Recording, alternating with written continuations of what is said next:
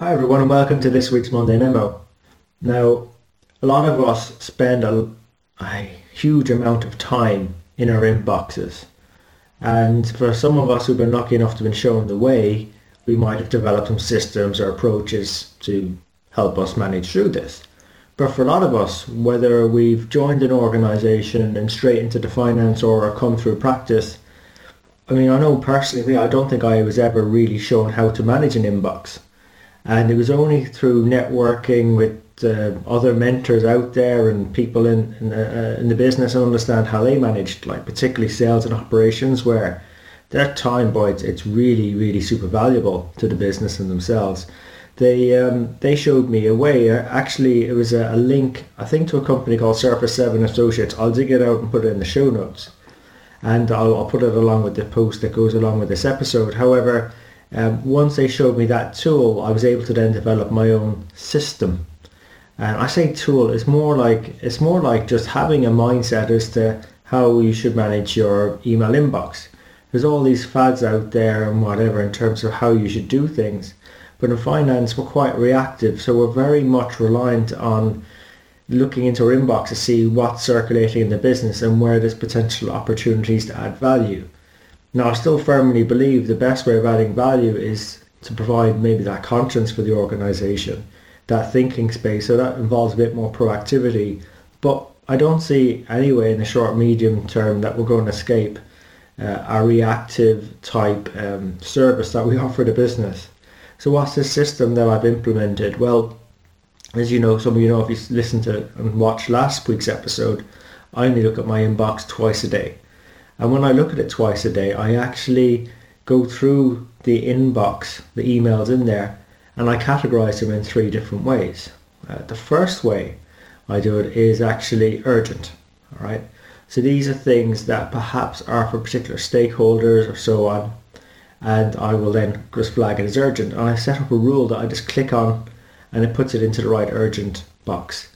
Then the next one is get to when possible. And typically, sometimes it might take me to weeks to get to these. Um, just depends on, on how much urgent activity there is. But it wouldn't generally take longer than that.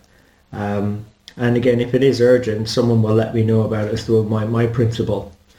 Uh, and uh, particularly, I suppose, when you're CC'd on messages, I generally tend to think that it can't be that urgent if someone's not cared to to put you in the two field. And that could be an incorrect assumption but uh, you know you have to train those around you to you know think about what they're putting in their in their email. And then finally there's a read section. Now how many of us would love to read articles and so on? Or they come in and we read an article or a white paper uh, and you find you've actually probably not been productive. You lost your time. Now we should really continue. It's an important activity. We should be reading uh, research and thoughts and articles that are going on there in finance. But what I would suggest is don't do that during your peak at times when you're when you're your most productive or or can knock through things. So to put that into the read folder again, I have a rule for that. Um, and typically, sometimes you know uh, I wouldn't necessarily use the folder system um, to clean down my or clear down my inboxes. I have nothing in my inbox. That's because I also sort of leverage this idea of you know, delegating it if I feel it's more appropriate someone else runs it and I can make those decisions in two minutes. Just just deleting it could just be a circular. I have no interest in keeping those.